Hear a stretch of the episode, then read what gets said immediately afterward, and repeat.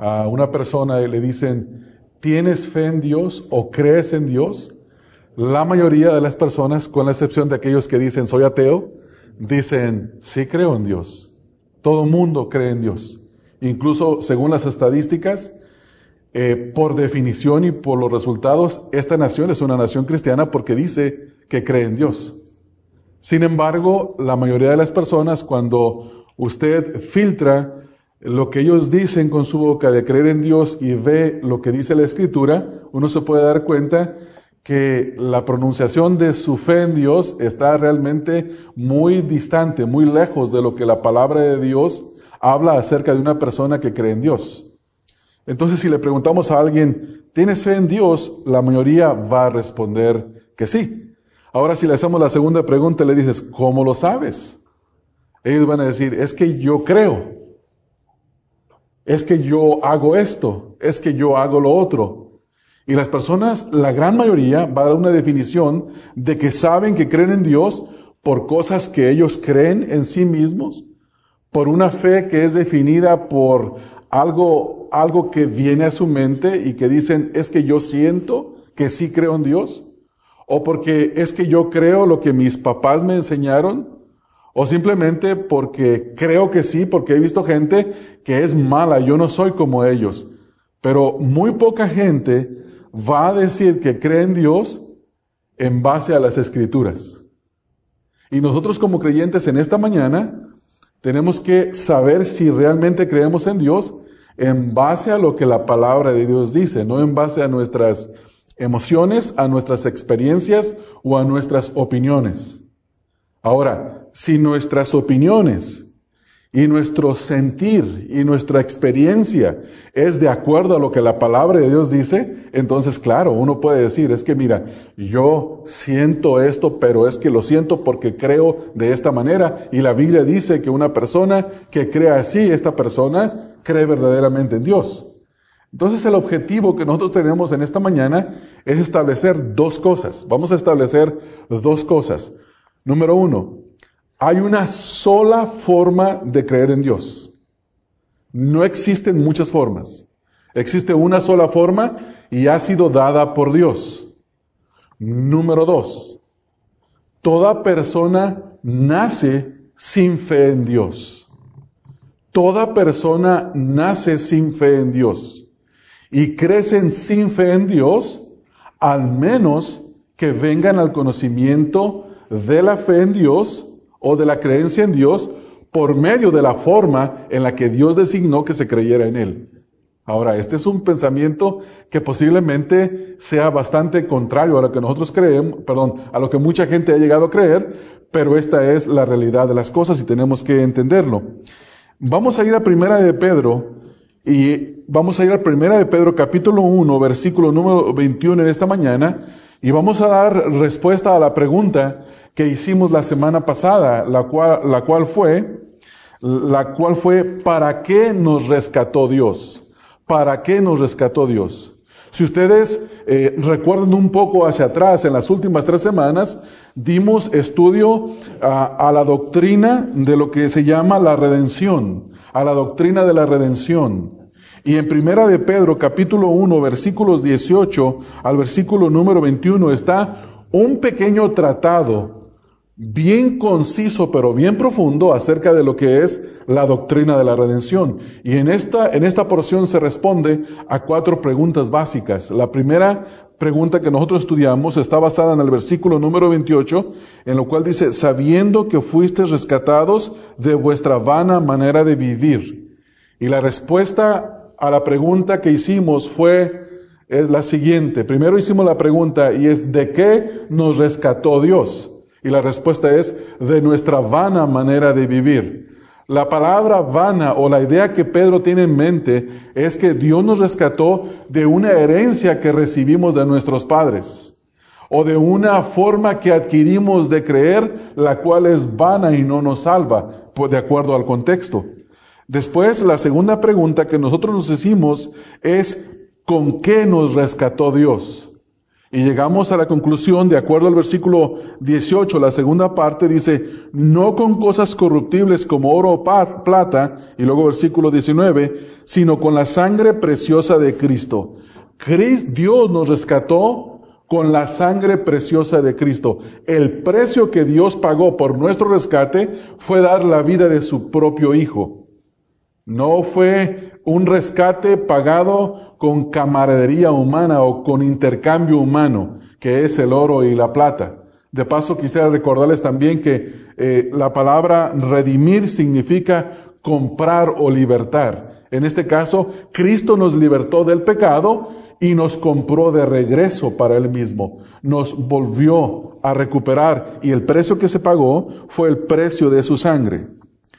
Después seguimos con el versículo número, número 19, la parte que dice, como de un cordero sin mancha y sin contaminación, ya destinado desde antes de la fundación del mundo, pero manifestado en los postreros tiempos por amor de vosotros y ahí respondimos a la pregunta, ¿mediante quién nos rescató Dios? Y es la persona de Cristo. Y ustedes recuerdan la semana pasada, prediqué un mensaje titulado La singularidad del Señor Jesucristo. Y di cinco, cuatro razones por las cuales Cristo es singular. Y estuvimos viendo cada una de ellas. En primer lugar, vimos que Cristo es singular porque Él es designado por Dios elegido por Dios para ser nuestro libertador, nuestro liberador. En segundo lugar, vimos que Jesucristo es sin lugar porque Jesucristo fue manifestado en los postreros tiempos, es decir, se encarnó. Él no es un hombre común, Él es el Dios que se encarnó, por lo tanto, Él es singular. En tercer lugar, Jesucristo es sin lugar porque Él es el único quien ha resucitado de los muertos para vivir para siempre. ¿Se acuerdan que mencionamos Lázaro fue resucitado, pero Lázaro volvió a morir? Jesucristo fue resucitado por el poder del Espíritu Santo para vivir por la eternidad. En cuarto lugar, Jesucristo es singular porque Jesucristo ascendió a los cielos. Dice el versículo, quien le resucitó de los muertos y le ha dado gloria. Esta palabra gloria quiere decir que Dios le dio a Jesucristo la gloria que Cristo dejó antes de la encarnación. Antes de la encarnación, Cristo había habitado por la eternidad en la gloria con el Padre, compartiendo la misma gloria, y ahora había sido encarnado, pero fue restituido a esa gloria, gloria que solamente Dios se merece. Entonces vimos que Jesucristo es un Salvador singular, es único, no tiene comparación, no hay nadie como Él. Y en esta mañana vamos a dar respuesta a la pregunta, ¿para qué nos salvó Dios? ¿Para qué nos rescató Jesucristo? Entonces, primeramente vamos a trabajar un poquito con el texto y a tratar de entenderlo, hermanos. Mira lo que dice el texto 21, versículo 21. Y mediante el cual creéis en Dios. La primera cosa que Pedro está diciendo es que se cree en Dios mediante Jesucristo o a través de Jesucristo. Esto hace a Jesucristo como singular, una vez más, como el único, lo pone aparte de cualquier persona que se autoproclame Salvador o Mesías o Libertador. Hay muchos falsos Mesías. A través de la historia se han levantado muchos falsos Cristos. En todas partes se levantan falsos Cristos. A través de todo el tiempo hay gente que dice que es Jesús. No hace poco vimos en las noticias que hay uno no recuerdo en qué país está, pero vive en las montañas y se viste, no, no, sé cómo dice el que así se vestía el Señor Jesús, porque él no vio cómo se vestía. Trae una túnica blanca con un manto rojo atravesado, se ha dejado crecer la barba y se, está muy similar a los cuadros que la gente pinta acerca de Cristo. Y él dice que él es Jesús. También tuvimos el falso maestro, el falso profeta que vivía en Miami, el cual no hace mucho que acaba de, una, ah, acaba de morir de una cirrosis eh, hepática en el, en el hígado por causa del alcoholismo. Y él dijo que él se iba a desaparecer, iba a dejar de ser la carne para volver al Padre de donde fue pura, como dicen en Guatemala, pura paja, pura jasca, no, tiene contenido, pura mentira. También una más reciente que yo me acabo de enterar de ella, a mí me causó mucha risa.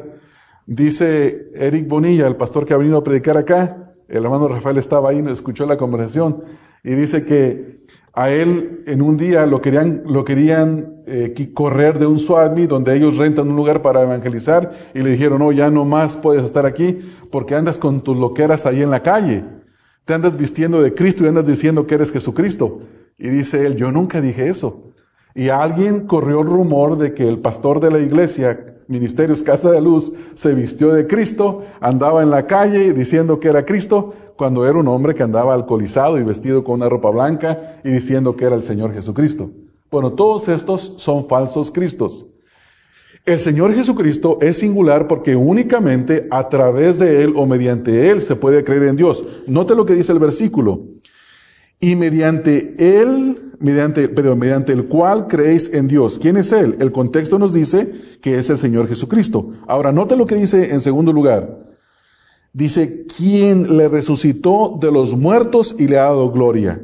Eh, nos dice que el Padre resucitó al Señor Jesucristo dentro de los muertos y le dio gloria. Luego, enseguida, viene la razón por la cual Dios le resucitó dentro de los muertos y le dio gloria. Dice, para que vuestra fe y esperanza sean en Dios. Es decir, que la razón por la cual Jesucristo se encarnó, la, la razón por la cual Cristo murió en la cruz, resucitó y ascendió a los cielos, es para que las personas podamos creer en el Señor Jesucristo, podamos creer en Dios, podamos tener fe en Dios y esperanza en Dios. Ahora, la implicación que vemos en estos versículos es que sin Jesucristo no se puede creer en Dios y que toda persona nace sin fe y sin la esperanza en Dios. Ahora, esto contradice el pensamiento de mucha gente, porque hay personas que ellos dicen, yo sí creo en Dios. Yo sí creo en Dios. Y luego, si usted les empieza a decir, descríbeme al Dios en el que tú crees, ese Dios en el que ellos creen no es muy similar al Dios de las Escrituras, es distinto. Entonces, necesitamos entender que aquí el versículo nos está diciendo, establece un principio. El principio que se establece aquí es que solamente a través de Jesucristo se puede llegar a tener fe y esperanza en Dios. Solamente a través de Jesucristo se puede llegar y a obtener fe y esperanza en Dios. Aparte de Cristo, no hay fe ni esperanza en Dios. No existe la posibilidad de tener fe y esperanza en Dios. Entonces, si Pablo está singularizando a Cristo como el Salvador, como el Redentor, y las personas tienen que tener fe en Cristo y esperar para poder tener esperanza en Dios, las personas necesitan de creer en el Señor Jesucristo. Y esto hace, como decía hace un momento, que el mensaje del Evangelio tenga singularidad. Ahora, de nada nos sirve tomar este versículo y empezar a correr y empezar a pensar cómo podemos sacar aplicaciones. Necesitamos de entender a quién le está hablando Pedro. Pedro le estaba escribiendo a un grupo de creyentes que estaban bajo la persecución de Nerón en el año 60. Ustedes recuerdan, ya hablamos un poco acerca de esto. Mire lo que dice el versículo número uno. Dice, Pedro, apóstol de Jesucristo, a los expatriados de la dispersión. Este grupo de creyentes se encontraban en cinco ciudades, era en cinco regiones, que era el Ponto, Galacia, Capadocia, Asia y Bitinia. Ellos habían sido dispersados por lo que hoy es conocido como Turquía moderna. Entonces se encontraban en persecución. Eso no los hacía exentos de obedecer el mandato de ir por todo el mundo y predicar el Evangelio. Ellos estaban bajo obligación de predicar el Evangelio. Por eso Pedro les da la motivación aquí para que no solamente vivan vidas santas, sino que a través de esas vidas santas tengan el poder de influenciar una cultura hostil que está contra ellos, que los está persiguiendo. Ustedes se recuerdan que estudiamos en esta carta y tiene un tono de persecución. Mire, vamos a darle una repasada a esto que ya vimos. Versículo número 6. Dice, capítulo 1, versículo 6 en lo cual vosotros os alegráis, aunque ahora por un poco de tiempo, si es necesario, tengáis que ser afligidos en diversas pruebas. Ellos estaban bajo la aflicción de la persecución. Luego en el capítulo 2, en el versículo número 12, capítulo 2, versículo número 12. Dice, manteniendo vuestra buena manera de vivir entre los gentiles para que en lo que murmuran de vosotros como de malhechores, recuerden que Nerón los acusó de haber incendiado Roma y consideraban que los cristianos eran malhechores. Pero sin embargo, Pedro les dice, mantengan buena su manera de vivir entre los gentiles, para que en lo que murmuran de vosotros como de malhechores, glorifiquen a Dios en el día de la visitación al considerar vuestras buenas obras. Es decir, que debían de vivir bien en medio de una generación hostil y perversa contra ellos. Después, eh, si usted ve el versículo 19 al 21 ahí mismo, Dice, porque esto merece aprobación, que si alguno a causa de la conciencia delante de Dios sufre molestias padeciendo injustamente, pues qué gloria es si pecando sois abofeteados y lo soportáis. Mas si haciendo lo bueno sufrís y lo soportáis, esto es ciertamente aprobado delante de Dios. Pues para esto fuisteis llamados, porque también Cristo padeció por nosotros, dejándonos ejemplo para que sigáis sus pisadas. En el capítulo número 3, en el versículo número 9, hay, hay varios versículos, pero quiero saltar algunos de ellos. Versículo 9 dice, no devolviendo mal por mal ni maldición por maldición, sino por el contrario, bendiciendo sabiendo, sabiendo que fuisteis llamados para que heredaseis bendición. O sea, los estaban maldiciendo.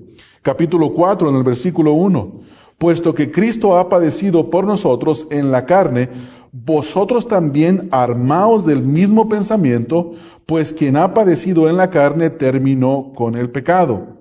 Versículo número, el 16 al 19, al 10, el 12 al 16, pero vamos a leer nada más el 19. Dice el versículo 19, de modo que los que padecen según la voluntad de Dios encomienden sus almas al fiel Creador y hagan el bien. Entonces, esos creyentes hermanos estaban sufriendo persecución. Ahora el mensaje tiene sentido cuando entendemos a quién se le escribió. Pero no solamente eso, sino que hay que entender qué se les mandó hacer y cuál era la razón por la que se les manda hacer. Comenzando en el capítulo 1, nosotros vimos, con las las instrucciones de lo que debían de hacer. Capítulo 1, versículo 14. Como hijos obedientes, no os conforméis a los deseos que antes tenías estando en vuestra ignorancia. Ellos tenían, la palabra que se utiliza aquí para deseos habla de, de algo intenso por lo perverso y por lo malo. Y, entre esas cosas incluye la inmoralidad, la idolatría y todas estas cosas.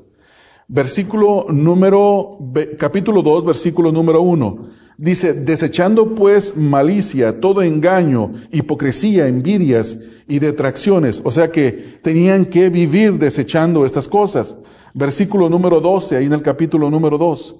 Dice el versículo 12, manteniendo buena vuestra manera de vivir entre los gentiles. O sea, tenían que vivir de una manera que fuera honorable y agradable a Dios. Versículo 15, porque esta es la voluntad de Dios que haciendo bien hayáis callar la ignorancia de los hombres insensatos capítulo número 3, versículo 1 al versículo número 6, pero no lo vamos a leer todos. Vamos a saltar, hermanos, hasta el capítulo, ahí, capítulo 4, versículo número 2, por cuestión de tiempo. Quiero afirmar un pensamiento, nada más. Capítulo 4, versículo 2. Dice, para no vivir el tiempo que nos resta en la carne conforme a las concupiscencias de los hombres, sino conforme a la voluntad de Dios capítulo 5, versículos 8 al 9, dicen, Sed sobrios y velad, porque vuestro adversario el diablo, como león rugiente, anda alrededor buscando a quien devorar, al cual resistid firmes en la fe, sabiendo que los mismos padecimientos se van cumpliendo en, en vuestros hermanos en todo el mundo. Lo que está pasando con estos creyentes es que están siendo perseguidos, están bajo presión, pero tienen una obligación. Su obligación es vivir vidas santas y evangelizar al mundo que ellos tenían, a las personas que los rodeaban, a través de una manera de vivir piadosa. Pero notaron ustedes que en el versículo número 8 dice que hay un adversario. Y ese adversario siempre va a hacer todo lo posible para que los creyentes no vivan vidas piadosas y de tal manera queden desacreditados frente a los incrédulos. Porque cuando una persona no vive de acuerdo a la voluntad de Dios, queda desacreditada y nadie le quiere escuchar. Entonces, la exhortación a vivir bajo esa persecución de una manera piadosa tiene el propósito de dar testimonio de la vida redimida.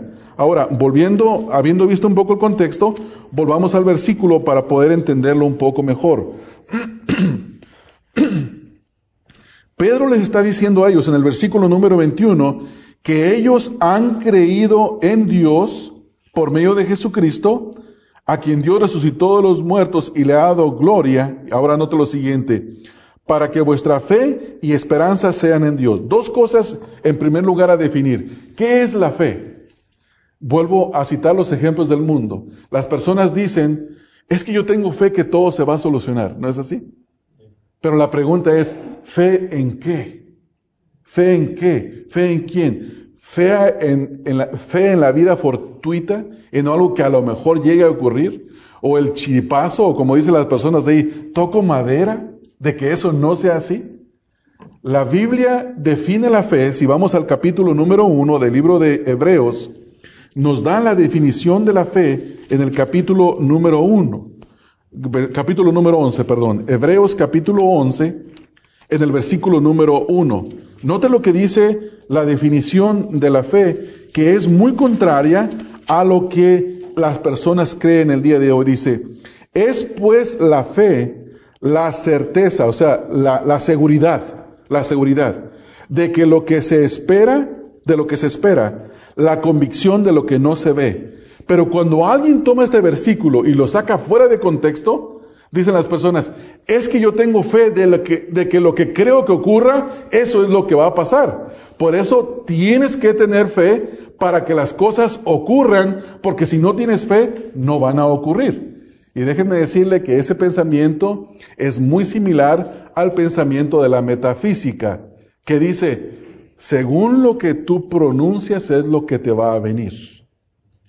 Eh, yo estaba viendo, eh, uno de mis hijos me apuntó a un video en el internet en el cual se describe, hay un libro, no me recuerdo ahorita el título del libro, y se hizo un video, y la idea, la enseñanza de esto es poner un ejemplo. Dicen, si una persona entra a trabajar a las 8 de la mañana y tiene que salir a las siete y media para llegar a tiempo, pero sale a las 7.45 y el primer semáforo que se encuentra está en rojo y empieza a decir, pero ¿por qué se puso en rojo? Tenía que estar verde, eh, no puedo creerlo, que todo el tiempo están los semáforos, semáforos rojos.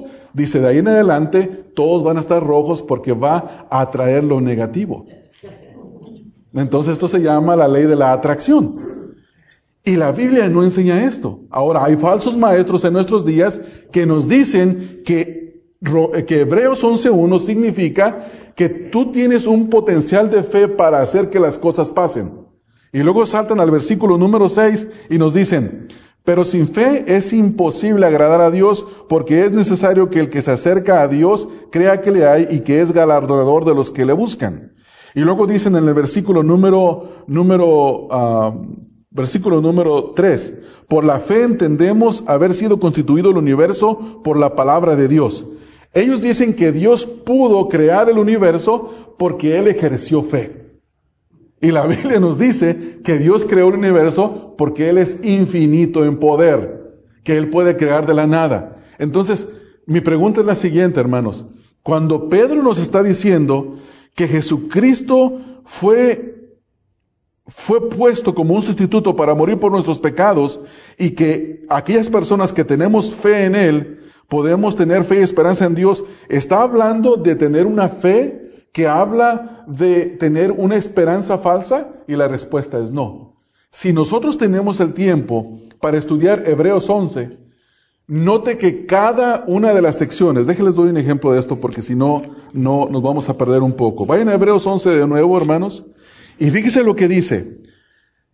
Cada vez que se refiere a un personaje bíblico, cada versículo empieza con la frase por la fe. Versículo número 3. Por la fe entendemos haber sido constituido el universo, hablando de Dios. Versículo 4. Por la fe Abel. Versículo 5. Por la fe Enoch.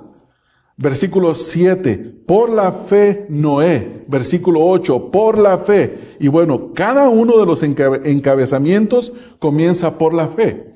La pregunta es, ¿qué nos está diciendo Hebreos 11? Que tenemos que tener una fe que atrae cosas o que hace que las cosas vengan y la respuesta es no. La fe es definida como la esperanza en que aquel que promete algo lo va a cumplir. La fe está puesta en Dios. Y cualquier cosa que Dios ha dicho que va a hacer, lo va a hacer. Y cualquier cosa que Dios ha dicho que no va a suceder, no va a suceder. Si ustedes tienen eh, una Biblia de estudio MacArthur y quieren ver la nota que él pone acerca de la fe, les recomiendo que vayan y la lean. Pero él da una definición similar a lo que yo estaba diciendo. E, es fe en el Señor, es fe en lo que el Señor hace, es esperanza en lo que Dios, lo que Dios dice que va a hacerse, se hará. Ahora, si vamos a ver este pensamiento en Primera de Pedro 1.21, Pedro está diciendo que toda persona que tiene su fe puesta en el Señor Jesucristo, su esperanza en Dios, esa persona será redimida al final de su vida. Redimida en el sentido de que será salvo por la eternidad. Si Dios nos ha dicho que si nosotros ponemos nuestra fe en Jesucristo solamente recibimos vida eterna, usted tiene que creer porque Dios lo prometió. Ahora, no recibe la, vida eterna porque usted ejerció fe, sino que esa fe que usted tiene está dada aún por el Espíritu de Dios. Vamos a, a, Efesios capítulo número 2, en el versículo número 8, 9 y 10. Efesios capítulo número 2, estos versículos nos van a ayudar a nosotros un poco a entender eh, eh, esto que estamos hablando. Miren lo que dice el versículo número 8, Efesios 2, 8. Dice, porque por gracia sois salvos por medio de la fe. Es decir, ¿qué se necesita para que una persona sea salva? Tener fe. Fe en Dios, fe en el Señor Jesucristo. Y esta salvación no es por obras, es por gracia. Pero ahora note lo siguiente lo que dice acerca de la fe. Dice, por gracia sois salvos por medio de la fe, y esto, hablando de la fe, no de vosotros, pues es don de Dios. No por obras para que nadie se gloríe. La frase no por obras para que nadie se gloríe va directamente atacando la idea de que yo fui salvo porque Dios, Cristo murió por mí, pero es que yo ejercí fe. La fe que tenemos es porque el que resucitó al Señor Jesucristo dentro de los muertos y lo ascendió al cielo, vino desde el cielo, el Espíritu Santo, y ese es el que produce fe en nosotros. El, Señor Jesucristo explica esto en Juan capítulo 16. Dice que el Espíritu de Dios vendrá y, y convencerá al mundo de justicia, de pecado y de juicio. Él tiene que convencer a las personas para que tengan la convicción de que tienen necesidad de un Salvador. Ahora, pensando en esto, hermanos, si esto es lo que está enseñando, el mensaje es el Evangelio del Señor Jesucristo, eh, que solamente a través de Jesucristo hay salvación, esa es la enseñanza no solamente de Pedro, sino de todas las escrituras. Primera de Pedro 1.21 nos enseña lo que estaba diciendo en un momento, hay un solo Salvador y solamente a través de Él se puede creer y toda persona tiene necesidad de ir a través de Él. Si una persona no va a través de Cristo, no puede obtener salvación. Vamos a ver qué dicen las escrituras eh, con referente a esto. Vamos al libro de los Hechos. El libro de los Hechos, hermanos, ustedes conocen que es el relato de los Hechos de los Apóstoles sobre la predicación del Cristo resucitado. ¿Se recuerdan, hermanos, verdad? Todo el contexto de esto nos habla específicamente de ello. Vamos al libro de los Hechos, en el capítulo número 3, en el versículo número 16. En la predicación de Pedro, dice él en el versículo número 16, por la fe en su nombre, a este que vosotros veis y conocéis, le ha confirmado su nombre, y la fe que es por él, hablando de Cristo, ha dado a este a, este esta completa sanidad en presencia de todos. Es la fe en Cristo Jesús. ¿Qué significa fe en Cristo Jesús? ¿Qué es la fe que nosotros tenemos en Cristo Jesús? Es que creemos que Jesucristo es quien Él dijo que era, el Hijo de Dios, quien estaba en la eternidad con Dios, quien se encarnó, quien vivió una vida perfecta, quien murió en la cruz como un sustituto nuestro, que resucitó de entre los muertos, que ascendió a los cielos y que Él es el Rey que volverá a juzgar y a reinar por la eternidad. Entonces, fe en el Señor Jesucristo. Note ahora el capítulo número 4, en el versículo número 2, cuando Juan, este, cuando Pedro y Juan están ante el concilio de aquellos que los querían encarcelar. Capítulo 4, versículos número 2. Resentidos de que enseñasen al pueblo y anunciasen en Jesús la resurrección de entre los muertos. ¿Qué anunciaban los apóstoles? Que en Jesucristo solamente estaba la, esperanza de la resurrección. Ahora, ¿qué dice Juan? Vamos al Evangelio de Juan con una referencia a esto. Juan capítulo 3, en el versículo número 36.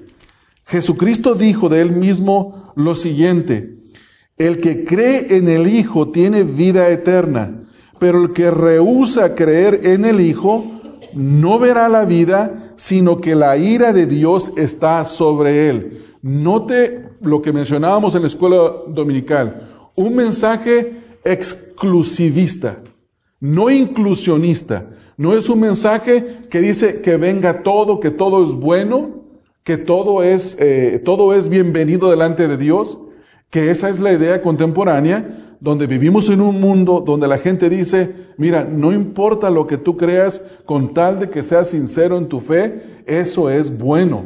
Lo que importa es que tú creas lo que tú crees. Y el Señor Jesucristo dice, no, el Señor Jesucristo es eh, exterminante en esto. Dice, el que cree en el Hijo tiene vida eterna. Esta es una declaración absoluta. Una declaración absoluta. Para tener vida eterna es necesario creer en el Hijo.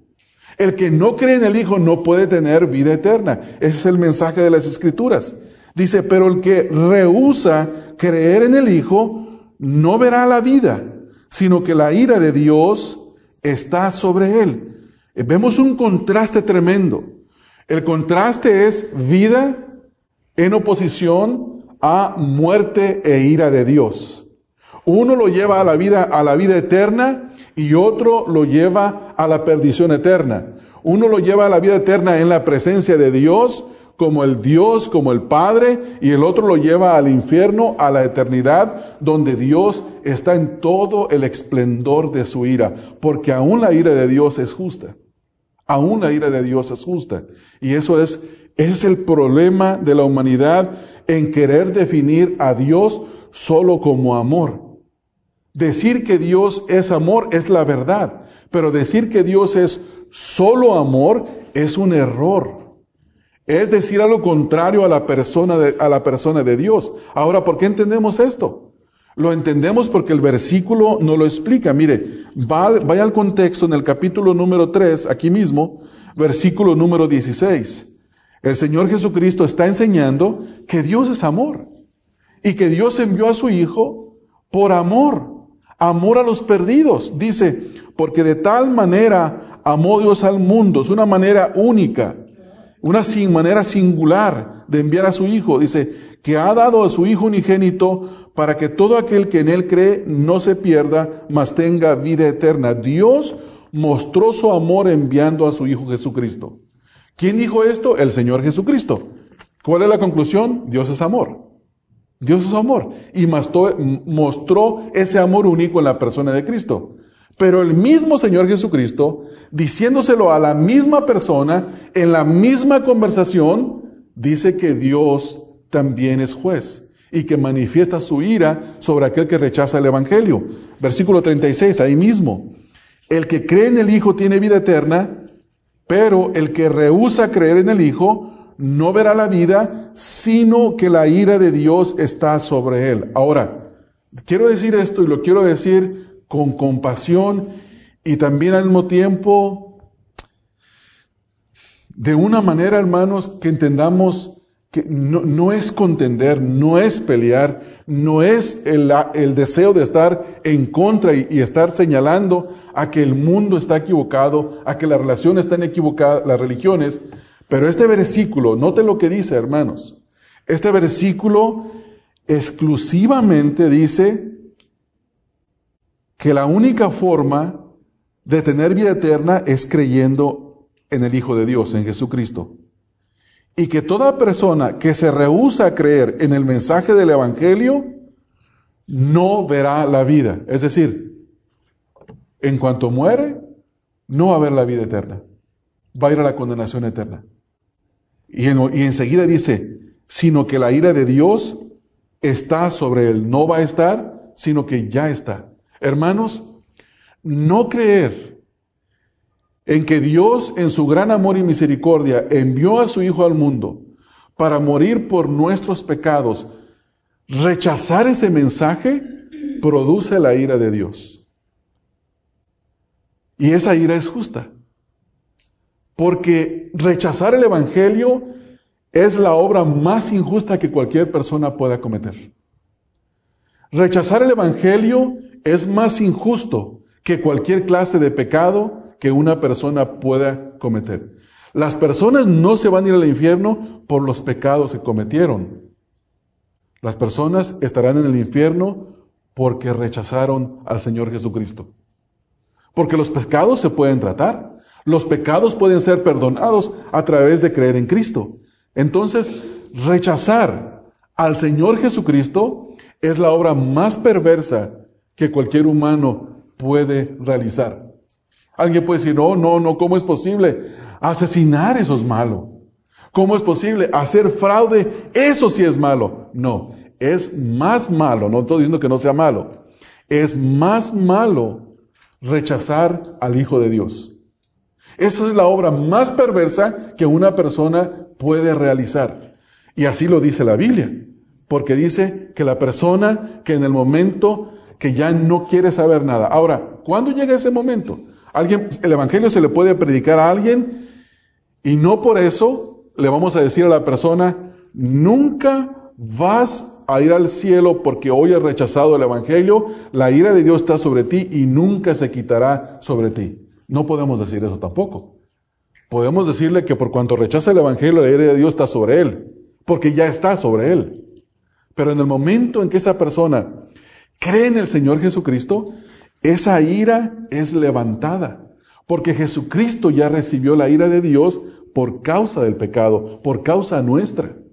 No tenemos que recibir esa ira más. Hay que creer en el Señor Jesucristo. Entonces, ese es el mensaje de las Escrituras. Miren lo que dice el capítulo número 10. Capítulo número 10, hermanos, ahí mismo en Juan. Capítulo 10 en Juan, en los versículos número 7 y versículo número 9. Pero vamos a correrlos así de seguido. Hay un solo versículo intermedio. Versículo 7 dice, volvió pues Jesús a decirles, de cierto, de cierto os digo, yo soy la puerta de las ovejas. Todos los que antes de mí vinieron, ladrones son y salteadores, pero no los oyeron las ovejas. Primer, primer cosa, ¿qué está diciendo el Señor Jesucristo? Dice que Él es la puerta por donde entran las ovejas, los hijos de Dios, los creyentes. Él es la puerta para entrar a Dios. No hay muchas puertas, hermanos.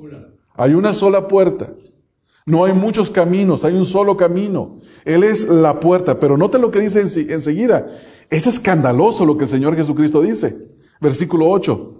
Todos los que antes de mí vinieron, esta frase, los que antes de mí vinieron, podríamos interpretar, no estoy diciendo traducir, interpretar, que todos los que vengan después de Él también. Los que vengan antes de Él y después de Él, que habla, que lo, que alejan a las personas de Él, o que dicen Jesús más, que le agregan a la persona de Jesús, son lo que dice el versículo número 8. Ladrones son y salteadores, pero no los oyeron las ovejas. Yo soy la puerta. El que por mí entrare será salvo y entrará y saldrá y hallará pastos. La figura que está utilizando aquí es la de un pastor. Ustedes lo pueden entender muy sencillo. Es, es la puerta, los corrales donde se, donde se guardaban las ovejas para descansar en la noche, se les atendía, se les cuidaba de los lobos, tenía una sola puerta, una sola puerta. El Señor, el maestro, el, perdón, el pastor de las ovejas entraba por esa puerta, cuidaba por esa puerta. Entonces lo que él está diciendo es que la entrada al reposo, la entrada a los pastos, la entrada al descanso, Él es la puerta para esa entrada. Nadie puede ofrecerse o ponerse como una puerta. Por eso dice el contexto de Primera de Pedro 91, de esas vanidades o de la vanidad nos libró Dios. De una vida vana creyendo en la idolatría. Ahora, ¿qué más sigue diciendo Juan? ¿Eso es lo único que dice? ¿Termina solamente con eso? Y no, Juan sigue hablando, hermanos, acerca de, esto. Pero vamos a ir más adelante en las Escrituras, a Primera de Corintios, capítulo número 1, versículo número 4. Primera de Corintios 1, 4. Dice Pablo, gracias doy a mi Dios siempre por vosotros. Dice, por la gracia de Dios que os fue dada. Ahora note la última frase. La palabra más importante en todo el Nuevo Testamento es en Cristo. En Cristo. Dice, por la gracia que os fue dada en quién, hermanos? En Cristo. No en un sistema de creencias, no en un ídolo, no en una, una expectativa personal, no en una filosofía personal de una manera de vivir, no en una religión inventada por una persona, o por un sistema religioso, no, sino en Cristo. Pablo dice que la gracia que hemos recibido nos ha sido dada en Cristo. Ahora, el mensaje exclusivo del Evangelio sigue en Primera de Timoteo, capítulo número 2, en el versículo número 5, Pablo dice algo similar, dice, porque hay un solo Dios, es decir, no hay muchos dioses. La escritura nos enseña la verdad y la verdad es que en este mundo o en este universo no hay un politeísmo, muchos dioses. Dioses que están de acuerdo a tu gusto. Dioses que, que, a ti te parece que son bien, te gusta la figura, te gusta la imagen o te gusta lo que ofrecen. No, dice Pablo, hay un solo Dios. Ese Dios siempre ha existido, Él es eterno. Ha existido en una comunión en la Trinidad, un solo Dios, tres personas distintas. En esa comunión eterna Dios envió a su Hijo. Hay un solo Dios. Y luego dice el versículo, y un solo mediador entre Dios y los hombres, Jesucristo hombre. Note las frases, un solo Dios, un solo mediador entre Dios y los hombres. ¿Cuántos mediadores hay, hermanos? Hay uno solo. No hay muchos, hay un solo Dios. Ahora, déjeme decirle, eh, hacerle referencia a la primera pregunta. Si seguimos con este mensaje y le decimos a las personas, ¿crees en Dios? Y las personas dicen, sí, sí creo en Dios, pero no así como tú estás diciendo. No así como tú estás diciendo. ¿Por qué? Porque ellos agregan, hermanos. Le, le dan agregados. Es Cristo más la iglesia, es Cristo más los sacramentos, es Cristo más los santos, es Cristo más las obras, es Cristo más todo, siempre es Cristo más. Y la Biblia dice, solo Cristo, en Cristo, únicamente Cristo. Ese mensaje usted y yo tenemos que entenderlo porque es más grave de lo que usted está pensando, mucho más grave. El punto es este, que hay un solo mediador, eso está establecido por las escrituras. Hay una sola persona puesta por Dios, por la cual se llega a Dios y se puede tener fe y esperanza en Dios y es Cristo. La implicación de esto es que todos nacemos sin fe y esperanza en Dios. El tiempo nos haría falta para ir a escrituras que ustedes conocen, pero vamos a leer solamente dos. En Efesios capítulo 2, Pablo dice, y Él os dio vida a vosotros. Note la frase, y Él os dio vida a vosotros. Y hay una coma. Esta es la declaración. La declaración es que nosotros recibimos vida porque Dios nos dio vida. ¿Verdad, hermanos? Dios nos dio vida. Esa es la frase. Ahora, note lo que dice enseguida. Nos habla del estado en, en que nos encontrábamos antes de recibir esa vida. ¿Cuál es el estado, hermanos, en que nos encontrábamos? Dice, cuando estabais muertos en vuestros delitos y pecados. Estábamos muertos espiritualmente, muertos a las cosas de Dios, no percibíamos, se nos podía predicar el Evangelio, no escuchábamos, no respondíamos, no creíamos, pero sí creíamos que creíamos, ¿no es así? Yo decía que creía, usted decía que creía, si me preguntaban, ¿crees en Dios? Absolutamente, ¿cómo no? Yo creo en Dios. ¿Eh? Voy a la iglesia de vez en cuando, este, doy limosnas, hago esto, hago lo otro, no soy tan malo como los demás, yo creo en Dios. Pero aquí Pablo dice que usted y yo estábamos muertos en delitos y pecados. Delitos y pecados. La palabra delito se le adjudica a un criminal. ¿No es así? A uno que viola una ley. Éramos violadores de la ley santa de Dios. Éramos criminales ante los ojos de Dios. Eh, qué feo, hermanos. ¿No se da cuenta, hermanos? ¿Ya se dio cuenta cuál era su estado? Muerto a las cosas de Dios, criminal ante los ojos de Dios, muerto en sus delitos y pecados, dice delitos y pecados, en los cuales anduvisteis en otro tiempo. Ahora, note la siguiente frase, siguiendo la corriente de este mundo. Hermanos, ¿se recuerdan de la Macarena? ¿Ah? ¿Quién no bailaba la Macarena? Y luego hay otras, gracias. hay gente que no la bailaba porque es creyente en Dios. Se espera que un creyente no haga eso. Pero le gustaba, o al menos no se oponía. Con esto quiere decir, tal vez no era ni bueno haber mencionado el ejemplo, pero lo que les quiero decir es que seguíamos la corriente de este mundo. ¿No es así, hermanos? Éramos idólatras, y no quiero mencionar toda la lista de las cosas que éramos porque usted sabe lo que usted era. Pero el punto es que nosotros seguíamos la corriente de este mundo. Dice, conforme al príncipe de la potestad del aire, el cual, el, el, espíritu, el espíritu, perdón, el conforme al príncipe de la potestad del aire, el espíritu que ahora, tiempo presente, opera en los hijos de desobediencia. Éramos hijos, éramos delincuentes, pecadores, desobedientes e hijos de Satanás. Hermanos, estábamos en una condición horrible, más grave de lo que usted y yo nos podemos imaginar. Pero ¿sabe cuándo supimos esto? Cuando creímos en Dios y Dios nos dijo lo que éramos antes. Porque estábamos ciegos. ¿Cómo íbamos, cómo íbamos a nosotros a creer? ¿Cómo íbamos a creer que estábamos mal? Que éramos delincuentes, que éramos pecadores, que éramos hijos de Satanás. Si yo le hubiera dicho a usted o alguien me hubiera dicho a mí, eres un hijo del diablo, ¿qué? ¿Qué? No, yo soy hijo de Dios, todos somos hijos de Dios. No es así. Pero hermanos, la escritura nos hace ver lo que nosotros somos, en realidad, aparte de Cristo, sin Cristo. Y luego sigue diciendo el versículo 3, entre los cuales también todos nosotros vivimos en otro tiempo.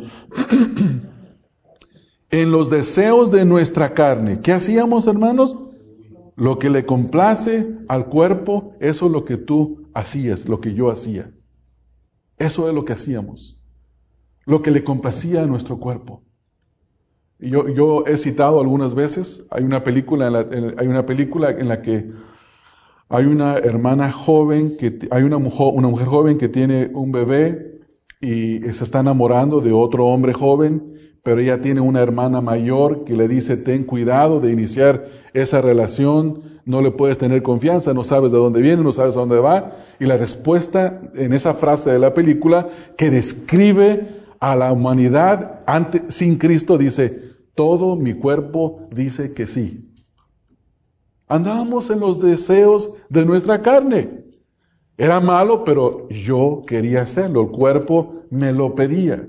La mente me lo pedía, me lo exigía, me impulsaba.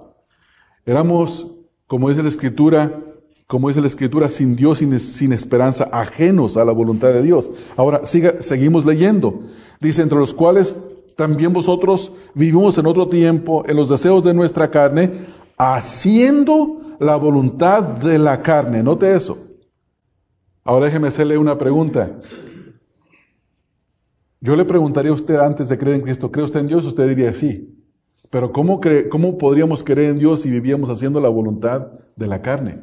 Que es opuesta a la voluntad del Espíritu, de acuerdo a Gálatas 5, 16 hasta el 22. La carne y el Espíritu se contraponen, se pelean para ganar la voluntad de la persona, pero sin Cristo no está el Espíritu de Dios en la persona. Entonces, por eso dice Pablo, dice, haciendo la voluntad de la carne y de qué? Y de los pensamientos, y éramos por naturaleza hijos de ira, lo mismo que los demás. Pablo está diciendo, en el tiempo que está hablando Pablo, que hay dos grupos de personas. Los que están en Cristo y los que están muertos en sus delitos y pecados.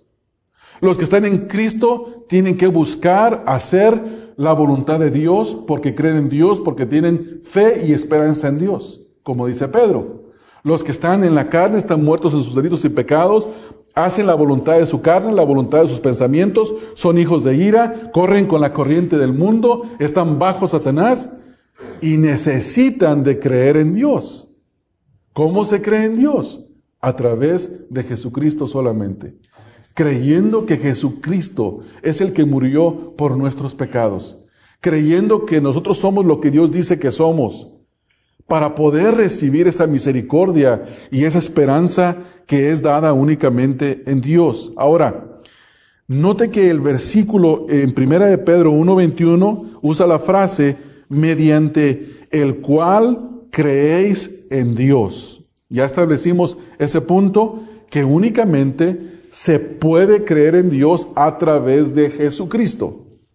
Solamente en Cristo Jesús. Ahora, la implicación que nosotros encontramos en este versículo es que nadie nace, nadie nace con fe en Dios. Nadie puede tener fe en Dios por sí mismo. Nadie puede tener certeza de que cree en Dios si la escritura no le afirma lo que está pensando, si la escritura no le está guiando lo que está haciendo. Hermanos, vivimos en una época donde las personas dicen, es que yo siento. ¿Nos han dado cuenta de eso? Se acabó el razonamiento. No dice, no, esto debemos de hacer porque estos son los hechos. Ahora las personas, sí, yo sé lo que tú dices, pero es que yo siento. No podemos vivir a través de los sentimientos, necesitamos vivir a través de la realidad. Y la realidad está dada en la palabra de Dios. Sin Cristo no hay fe en Dios. Sin Cristo no se puede creer en Dios. Sin Cristo no se puede tener fe y esperanza en Dios. Mire lo que Juan sigue diciendo en este punto. Volvamos al capítulo número uno de Juan, en el versículo número 12. En, la, en el prólogo de Juan, en la introducción, dice, mas a todos los que le recibieron. ¿Qué significa recibir a Cristo? Creer, dice, a los que creen en su nombre, les dio potestad de ser hechos hijos de Dios. Ahora, ¿qué significa creer? Creer significa obedecer las demandas de Dios. Dios dice que Él es santo y que Él no tiene comunión con el pecado. Yo tengo que llegar a creer y entender eso. Pero antes se creía que Dios me escucha, Dios es bueno. Yo creo que Dios, ¿cómo, me va? Hay otros peores que yo. Entre todo ese montón de, de maldad, yo no soy tan malo como los demás. ¿No es así? Pero ahora creemos que Dios ni siquiera ponía sus ojos en mí. Ahora, yo no estoy diciendo que Dios no sea misericordioso. Dios es tan misericordioso que Él hace salir el sol para justos e injustos. ¿Por qué no te morías? ¿Por qué estabas sano? Porque Dios tenía misericordia de ti. ¿Por qué Dios te proveía trabajo? Porque Dios tenía misericordia de ti. ¿Por qué no morías de un cáncer? Porque Dios tenía misericordia de ti. Todas las cosas buenas que le han pasado a una persona que no ha creído en Cristo es porque Dios tiene misericordia de esa persona. Eso no quiere decir que tú verdaderamente crees en Dios.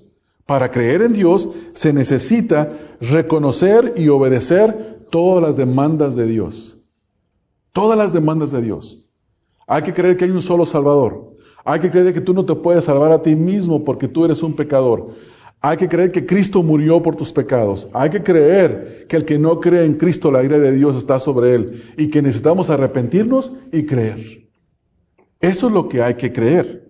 Ahora, Juan no se queda únicamente con eso, sigue pasajes que ya leímos, pero quiero que terminemos con un, un versículo que leímos en la escuela dominical.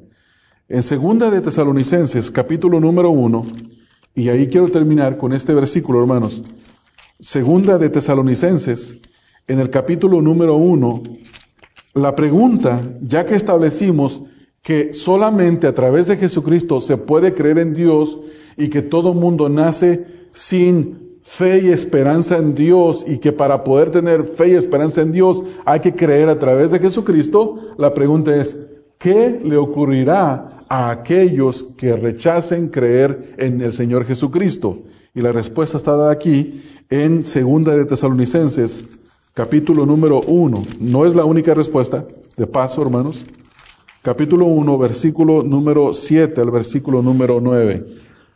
Dice el versículo 7, y a vosotros que sois atribulados, dice, daros reposo con nosotros. Ahora, viene un momento, de acuerdo a Pablo, dice, cuando se manifieste el Señor. Este es un evento del futuro. El Señor Jesús desde el cielo con los ángeles de su poder. Ahora, en la forma en la que Él se va a aparecer, note la siguiente frase en el versículo número 8, que es tan distinta a su encarnación. ¿Cómo se encarnó, hermanos? En el vientre de María. Nació como un bebé inofensivo, inocente. Un bebé, un bebé hermoso. Tuvo que haber sido muy hermoso. Un bebé hermoso. Dice el versículo 8, en llama de fuego. La segunda venida del Señor Jesucristo no tiene nada que ver con su primera venida. En su primera venida nació de mujer, nació bajo la ley, vivió una vida perfecta, pero fue crucificado como un criminal. Fue un siervo que se humilló hasta lo, hasta lo profundo, hasta lo más bajo por amor nuestro. Pero en su segunda venida, Él viene en llama de fuego para dar retribución, para pagar a los que no conocieron a Dios. ¿Nota lo que dice? Primera de Pedro 91 dice que por Jesucristo conocemos a Dios. Tenemos fe en Dios. Y el que rehúsa creer en Jesucristo recibirá la retribución del juicio de Dios por Jesucristo por no haber creído en Dios. Dice el versículo, en llama de fuego para dar retribución a los que no conocieron a Dios. ¿Quiénes son los que no conocieron a Dios ni, le ni obedecieron el Evangelio de nuestro Señor Jesucristo? La respuesta está dada ahí. Los que desobedecen el Evangelio. ¿Qué es el Evangelio? El Evangelio es que Dios en su gran misericordia ha provisto una forma de que nos reconciliemos con Él. Y que lo único que tenemos que hacer es reconocer que somos pecadores, que necesitamos a un mediador entre Dios y nosotros, que necesitamos la justicia de Cristo porque Cristo ya recibió nuestra injusticia y que necesitamos que esa justicia de Dios se nos aplique para poder llegar a ser hijos de Dios, para llegar a conocer a Dios, para tener fe en Dios, para tener esperanza en Dios. Pero cuando alguien rechaza el glorioso Evangelio de nuestro Señor Jesucristo, que no nos demanda obras, sino fe, sino arrepentimiento y fe. En el Señor Jesucristo, dice el versículo número 8, que aquellos que no conocieron ni obedecieron el Evangelio de nuestro Señor Jesucristo, que esos van a sufrir pena de eterna perdición, los cuales sufrirán pena de eterna perdición. ¿Qué es la eterna perdición? Bueno, la eterna perdición es la separación de Dios en el infierno, en el lugar de castigo. ¿Qué persona en su sano juicio, en sus cinco sentidos, desearía que alguien pase la eternidad en el infierno? Hermanos, ni el peor enemigo se le debe de hacer mal cuando está en mal. Esto es tremendo, pero Dios lo va a hacer. Y la pregunta que nosotros nos hacemos es, ¿por qué no les da una segunda chance? ¿Por qué no hay una en el, purgatorio, en el purgatorio, como dice la Iglesia Católica? ¿Por qué no hay un purgatorio? Porque es un crimen rechazar al Hijo de Dios. Es el crimen imperdonable rechazar al Hijo de Dios. Rechazar al Hijo de nuestro Señor Jesucristo es funesto, es despreciable, porque aquel que no tenía pecado, por nosotros se hizo pecado, para que nosotros pudiéramos ser hechos justicia de Dios en él. ¿Podemos ver esto? ¿Podemos entender esto?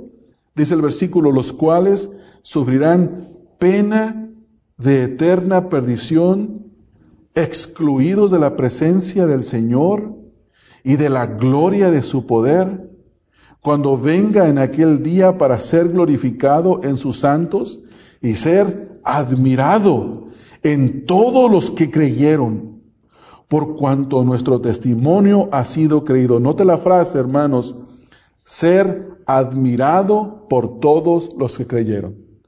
Hermanos, cuando el Señor Jesucristo se manifieste, yo, no tengo palabras, yo no puedo expresar eso porque yo no he llegado ahí a verlo. Usted tampoco está ahí.